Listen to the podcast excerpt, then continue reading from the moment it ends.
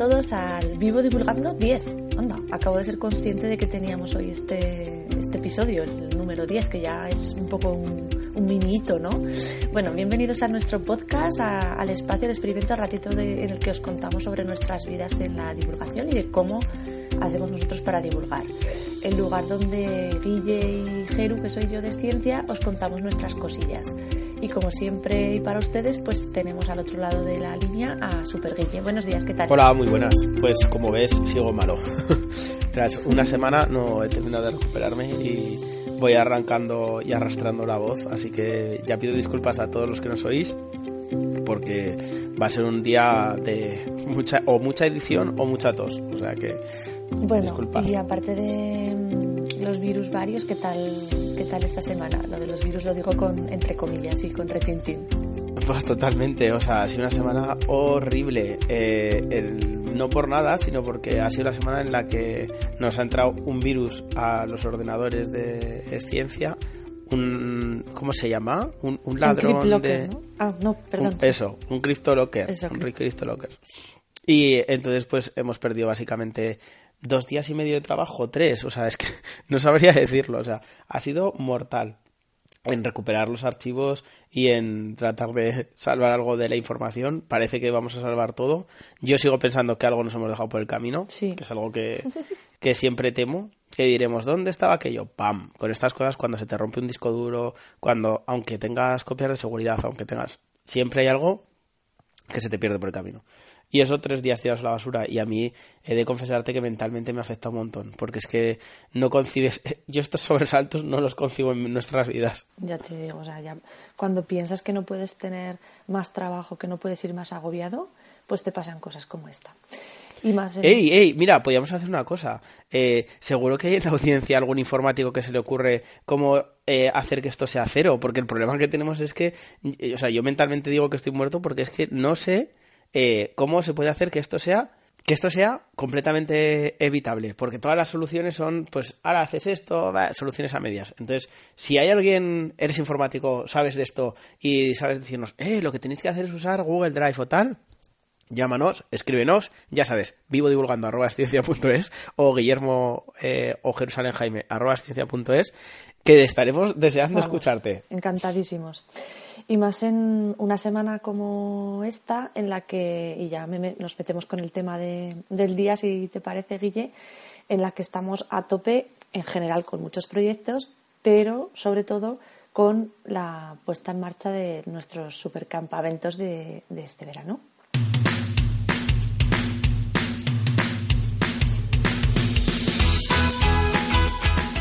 Sí, el tema de hoy queríamos que fuese campamentos, ¿vale? Eh, vamos, a hacer, vamos a hacer como siempre, que os contamos un poco cómo empezamos en esto y, luego cómo hemos ido evolucionando y qué cosas tenemos ahora en marcha. ¿Te parece, Guille? Sí, perfecto. Los campamentos eh, en los inicios, yo voy a poner primero mi, mi primera piedra. ¿eh? He de decir que es que es un formato que a mí me apasiona. Yo Lo hemos había ido de pequeño. Sí, había ido de pequeño de campamentos alguna vez. ¿Tú te, te, tocó ir de campamentos? Sí, bueno, yo más de, yo más de colonias y, y ya como monitora también de colonias, es decir, sin pernocta.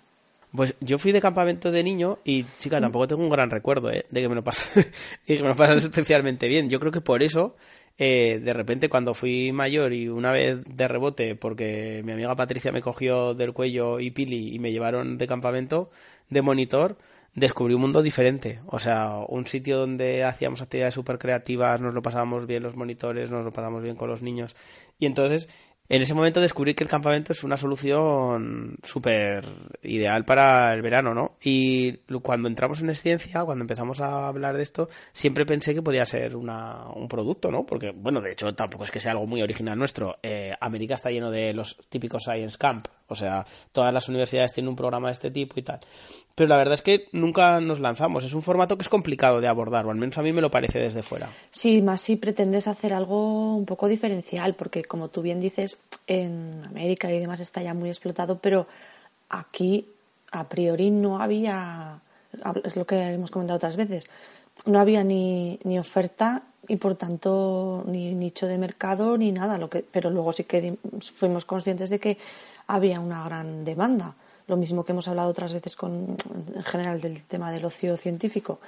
Y, y la verdad es que como, como muchas veces nos ha pasado, pues comenzamos a través de una licitación. Es decir, nuestros primeros campamentos fueron porque ganamos un concurso para la FECIT, para la Fundación Española para la Ciencia y la Tecnología, que, en los que básicamente nuestras tareas eran principalmente las de coordinación y gestión más que las del propio eh, diseño y ejecución de las actividades, a pesar de que las veladas también habría que, había que diseñarlas y hacerlas, pero en general todo el programa científico y programa de, de actividades estaba, estaba ejecutado y pensado por las propias universidades sede de los campamentos. Esto es un proyecto. Sí, hay que decir que esos campus son, yo creo que eh, pioneros en este sentido.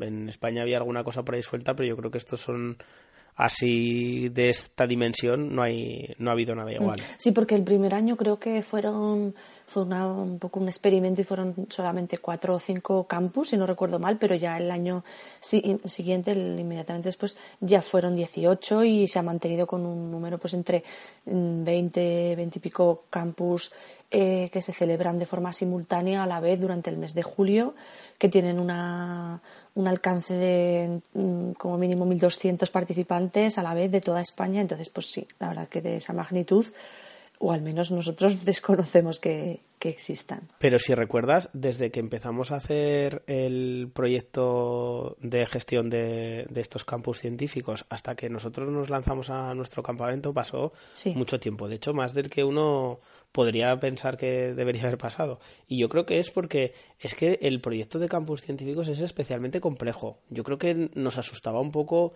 el hacer algo diferente, porque al final, claro, eh, eh, se te come, ¿sabes? Son muchísimo tiempo de gestión, son muchísimos monitores, que eso al final, quieras que no, termina generando incidencias por volumen. Tienes muchísimos niños. El tipo de, de, programa que hacíamos ahí es lo que dices, no está del todo marcado por nosotros. Nosotros solo marcábamos el, el tiempo libre, por lo tanto tienes que de alguna manera coordinarte también con otras instituciones. Y yo creo que, es un proyecto que todavía a día de hoy, y fíjate que lleva tiempo en marcha, que, hay mucha gente que lo tiene controlado de manera que hace que, sea muy fácil eh, a priori que no, que no haya problemas.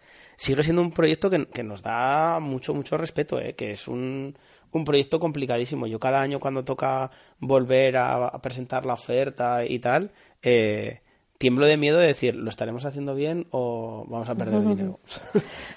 que sé que es muy básico, ¿eh? Pero, pero te da miedo porque al final dices, vamos a movilizar a 1.700 niños, ojo que si aquí me equivoco, no es como si movilizo a 30, ¿sabes? Y que, como tú dices, aquí las incidencias vienen por volumen más que otra cosa, o al menos a estas alturas. En todo caso, fueron nuestros primeros y, como decimos, seguimos, seguimos ejecutándolos las veces que, que hemos conseguido ganar esa licitación y, por, su, que no ha sido todos los años. Y por supuesto este proyecto pues nos ha servido como siempre para aprender un montón de cosas y eh, no sé si también decir que para, como dice Guillermo, lanzarnos a hacer nuestros propios campamentos, que es lo que os vamos a... Sí, hubo una experiencia en paralelo a eso, que es que en los años de la crisis, es decir, los años en los que las instituciones públicas eh, y culturales no tenían nada de presupuesto para programar, eh, surgió una oportunidad de hacer campamentos en los que en realidad el coste de, ejecución del campamento venía derivado de, lo que pagaban los niños, de las cuotas de los niños. Pero eh, la institución, digamos, que era una manera de que te daba el respaldo y entonces pues había cierta seguridad o podía haber cierta seguridad de que el campamento salía adelante.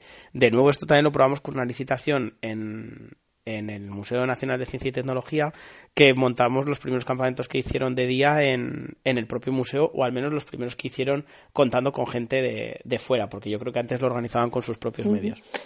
Y eso nos enseñó pues que ahí había una, una forma diferente de, de programar, porque al final eh, la diferencia entre cualquier colonia urbana, las colonias urbanas que tienes en un colegio que tienen a los críos en el patio, que digo yo que son como las cárceles guardería, porque los tienen ahí con un balón de fútbol dando patadas y poco más, o el campamento más eh, chupi guay que te puedas imaginar, la, la diferencia está en lo que tú programas. O sea, es clave, es clave.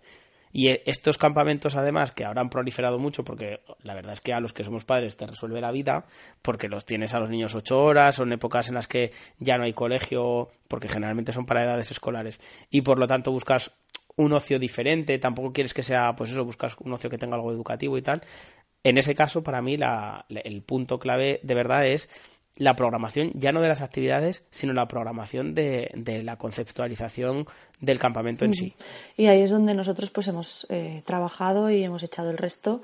Eh, este, esto... Y hemos hecho todas las temáticas del mundo que se nos han ocurrido. sí, tenemos de, o sea, lo que hacemos siempre, el buscar eh, bueno, si bajo la premisa, nuestra lema, digamos, que es que la ciencia está por todas partes, la ciencia nos rodea, pues por supuesto, bajo cualquier lema y cualquier temática que se nos ocurra, pues le damos la vuelta y sabemos encontrar la ciencia que esconde hasta conseguir o ser capaces de desarrollar una programación íntegra o incluso dos programaciones, porque en muchos de nuestros campamentos lo que hacemos es que ofrecemos hasta dos programaciones diferentes para que los participantes pues puedan participar, valga la redundancia, más de una semana seguida si, si les apetece o si los padres lo necesitan y con actividades completamente diferentes entre unas y otras, incluso a veces de formatos y de todo. Sí, esto que decía Guillermo, de que a raíz de una licitación pues comenzamos a, a explorarlo pues en, en otros contextos eh, ya sin sin concurso, sino directamente con las instituciones y con las entidades. A mí una de las cosas que me gusta de estos campamentos, como decías, la temática. El primero así que hicimos que se salía de lo que hacíamos habitualmente fue además gracias, yo creo, a Sergio, que es eh, nuestro gestor de proyecto que viene del ámbito de humanidades y, y fueron los inventores del arte, que fue un campamento que se estuvo llevando a cabo durante varios años en el, en el IAC, en el Museo del Pablo Serrano de Zaragoza, que es como el, el, Museo de Arte Contemporáneo del Gobierno de Aragón. Y claro, para un contexto así, con, con, ese tipo de propuesta cultural, no puedes coger y decir, voy a hacer ciencia y tecnología pura, ¿no? Y entonces, para mí ahí dimos con la primera clave, conseguir que la temática de las actividades estuviesen vinculadas con el concepto de lo, que, de lo que ahí se hace. Entonces, la estructura era la siguiente los niños de alguna manera entraban y hacían un taller de ciencia, que ese taller de ciencia hablaba con algo relacionado con las obras que iban a visitar ese día, pues con la experimentación del color o con la experimentación de la luz o con cualquier cosa de ese tipo. El siguiente campamento que sacamos era de cocina y entonces teníamos la suerte de tener un colaborador, una institución que tenía como cocina para 20 chavales y, nos inventamos el laboratorio del chef. El laboratorio del chef pues era, al, al, igual que el Inventores del Arte vinculaba ciencia y arte, intentaba desentrañar y buscar toda esa ciencia que se esconde en la cocina. Ya no solamente eh, la ciencia que podemos hacer con alimentos, ya no solamente el cómo la ciencia interviene en todos los procesos que se llevan a cabo en la cocina, desde los más habituales hasta los más eh, pues, eh, actuales y llamativos de lo, toda la, el boom que ha tenido la, la cocina en estos últimos años, sino también ese doble juego de cómo recetas y platos nos sirven a su vez para explicar cosas de ciencia. Entonces teníamos como esas tres vertientes que, la verdad es que fue un... A ver, Inventores del Arte también fue un, gran éxito, pero el laboratorio del chef yo creo que también vinculado con este auge que decimos de, pues de los Masterchef y de los programas estos de talento y demás, pues tuvo muy, muy buena acogida y, y encima sobre todo también una de las claves del éxito de este campamento fue, fue que, lo, que las edades eran para un poquito más mayores. Entonces ya nos empezamos a meter en esa franja de edades tan complicada, pero que a su vez tiene muy poca oferta de actividades de este tipo, que son los adolescentes. A mí, sin duda, una de las cosas que, que, hace también diferente este campamento fue los colaboradores. Fue el primer campamento en el que conseguimos tener eh, un pool bastante grande de colaboradores y entonces eso permitía pues que eh, visitásemos cómo se hace la, la, cocina, o sea, era de verdad un laboratorio del chef en el que de alguna manera veías incluso las trastiendas de restaurantes, de panaderías, de chocolaterías, es decir, había una serie de colaboradores que nos permitían darles a los chavales una visión que iba más allá de la programación que nosotros habíamos planteado. Y entonces eso hacía pues lo que yo hablo siempre en estos campamentos y es que tú programas todo, tú mides todo de manera que salga lo mejor que tú has podido, pero luego se produce la magia, ¿no? Esa magia que hemos hablado alguna vez y es que las cosas van mejor de lo que tú has programado, o sea, empiezan a funcionar por encima de lo que es tu trabajo solamente. Y eso es lo mejor que te puede pasar. Y a raíz de este tipo de proyectos empezamos también a incluir en nuestra plantilla de, de monitores otros perfiles. Pues a raíz del Inventores del Arte empezamos a contar con gente de, de arte y de, de, humanidades. A partir del, del, laboratorio del chef, pues empezamos a incluir también en, en plantilla, bueno, del chef y de otros proyectos vinculados pues a cocineros o a, personas eh, integralmente formadas en esas áreas. Entonces, pues estos equipos así multidisciplinares, pues también yo creo que, que contribuyeron en, en cierta medida al, al éxito de estos campamentos. Y bueno, ahora ya estamos en una fase diferente, estamos en una fase en la que hacemos pues eh, otro tipo de campamentos. Yo creo que el, el boom en esciencia de campamentos pues ya ha pasado porque eso nos pasa a nosotros mucho, que impulsamos proyectos que en el momento son muy novedosos, pero una vez ya cogen tracción, pues ya los dejamos ir. Es decir, son ya proyectos donde pues si hay mucha gente que lo está haciendo, digamos que nosotros pues ya o pierdes un poco de interés o ya no lo ves tanto, ¿no? Pero eh, todavía mantenemos algunas cosas donde tratamos de hacer algo diferente. Este año en concreto eh, vamos a montar en Zaragoza, en un local propio, el Kikiriciencia, que es un campamento para despertar vocaciones, de ahí el nombre de Kikiriciencia, ¿vale? Y que para mí es un campamento eh, totalmente diferente a los que hemos hablado antes, porque es el campamento de lo que yo llamaría el cacharreo, ¿no? Que es mi traducción del, del thinkering que tanto se usa en, en el exploratorio. Sí, la, la, verdad es que queremos llevar a, a un campa, al campamento eh, esa esa curiosidad innata que tienen los niños y que tanto se ha hablado y que te, está tan estudiada, pues en el fondo al final em, la mayoría de las, de las actividades o cosas que haces están muy pautadas y, y cuentas con, la, con la, el momento eureka o la, o la sorpresa del resultado, pero bajo una forma, una, de una manera más pautada. Entonces aquí queremos explorar esa, esa capacidad de asombro desde el inicio y desde proponer actividades en las que ellos mismos pues eh, recojan, eh, decidan, exploren, eh, construyan, pero a partir de un poco de sus propias inquietudes y sus, y sus propias pues, gustos o, o, aficiones. Entonces claro. hemos hecho un, queremos hacer una programación que también eh, suma o es el resultado de toda esta experiencia que de muchos años, como decimos, haciendo campamentos y muy variados y de estas temáticas tan chulas. Entonces aquí lo que hemos hecho es que cada día de la programación hemos metido lo mejor o lo más atractivo, lo que más nos ha resultado en estos campamentos que os contábamos antes. Entonces, vamos a hacer arte, vamos a hacer eh, cocina, vamos a hacer eh, cosas de ingeniería, vamos a hacer, eh, hemos hecho un barrido, como os digo, de fruto de, este, de esta experiencia para conseguir un campamento pues especial, porque no quiero desvelar tampoco muchas cosas porque sí que tenemos pensadas algunas actividades así muy, muy, muy chulas, pero queremos que sea una cosa especial. Bueno, y que luego pues hay que cuidarlo y darle forma, que eso es un reto. Yo ayer le decía a Ana que por favor me avise cada vez que, que pague algún niño la inscripción que quiero de alguna manera ya empezar a tratarles así de bien, ¿no? Eh, al final tenemos que diferenciarnos de otros campamentos y entonces una de las primeras cosas que, que me parece que se puede hacer, que es súper básica, es darles un saludo científico a cada niño, ¿no? No sé cómo lo vamos, cómo lo voy a hacer, pero sí que me gustaría a cada niño que se vaya apuntando, o cada, vamos, cada participante, ir diciéndole pues una curiosidad relacionada o con su nombre o con su fecha de nacimiento o con lo que sea. Sí, sí, en eso vamos a hacer una cosa diferente. Yo creo que habrá que contar un post un post ciencia, ¿no? Sí, sí, pero ahora de momento no vamos a, a desvelar No, no, digo cuando, cuando ya acabe, sí, sí, sí, pues contar esas cosas que nos han funcionado mejor, pues para que la gente lo pueda hacer también o pues para que les guste, o sea que yo por cierto eh, he de decir que una de las cosas que más me ha sorprendido es la buena acogida que ha tenido, ¿eh? Porque siempre pienso que tenemos poca comunidad bueno, pues porque al final en el trabajo del día a día pues es difícil interaccionar con todo el mundo, ¿sabes? A pesar de que las redes sociales facilitan mucho las cosas, es muy difícil eh, seguir de cerca cuál, cuál, es tu comunidad y saber si, si, es grande o pequeña. Y en este caso se demuestra que es grande porque la acogida que está teniendo el campamento es brutal. La primera semana está ya en marcha, la segunda semana está ya casi llena,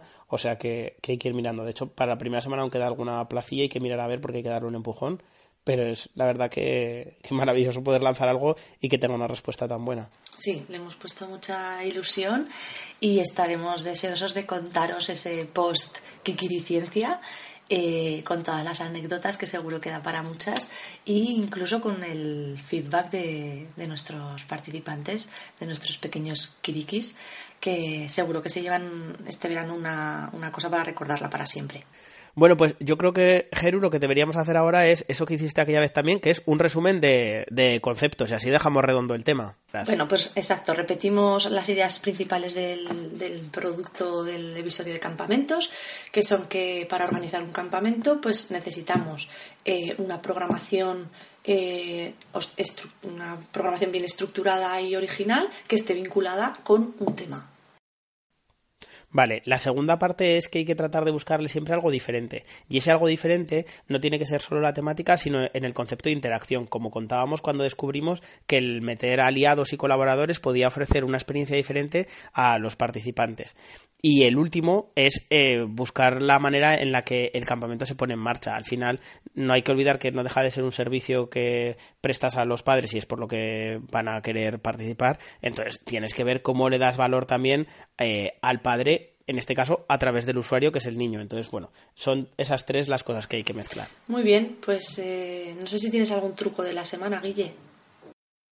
Bueno, pues eh, dado que esta semana ha sido la semana de los hackers, eh, la verdad es que tengo varios trucos de la semana, pero hoy me voy a quedar con uno que si no conocéis os recomiendo un montón, que es que en los ordenadores de que llevan Windows, no sé si esto pasa también en, en Mac, pero desde luego en Windows pasa, hay una opción que puedes activar que en cada carpeta, ¿vale?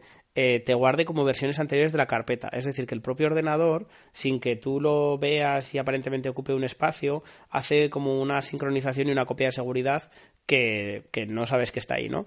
Y entonces luego tú puedes tirar de cada una de esas carpetas y rescatar las versiones anteriores. Pues imagínate que has borrado un archivo, no te has dado cuenta, ya lo has eliminado y dices, anda, pues este archivo es de hace tres días, ¿no? Pues puedes irte a tres días antes y de ahí recuperar la copia. Y eso, hay que decir, señores, que es lo que nos ha salvado. Nos ha salvado la vida. Nuestro CryptoLocker.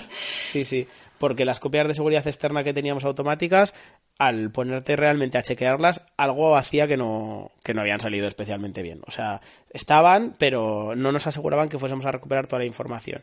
Y eso, al entrar carpeta a carpeta, pues nos ha permitido recuperar efectivamente toda la información que teníamos. Y este súper mega gran truqui de la semana que, que nos ha salvado la vida se lo debemos a nuestra compi Lorea, que fue la que, se, la que cayó en él. Y que, como decimos, pues eh, igual si, haces, si hiciésemos un ranking de los truquis de la semana, pues este, solamente por todo lo que nos ha supuesto, estaría, por supuesto, en cabeza. Bueno, pues eh, yo creo que nada más eh, por hoy, que como siempre muchas gracias por escucharnos, que estamos encantados de que nos acompañéis en esta aventura. Acordaos de recomendarnos a vuestros compis y de darle 5 estrellas en iTunes y valorarnos en iVoox, porque nos hacéis crecer y nos vemos a la semana que viene. Adiós.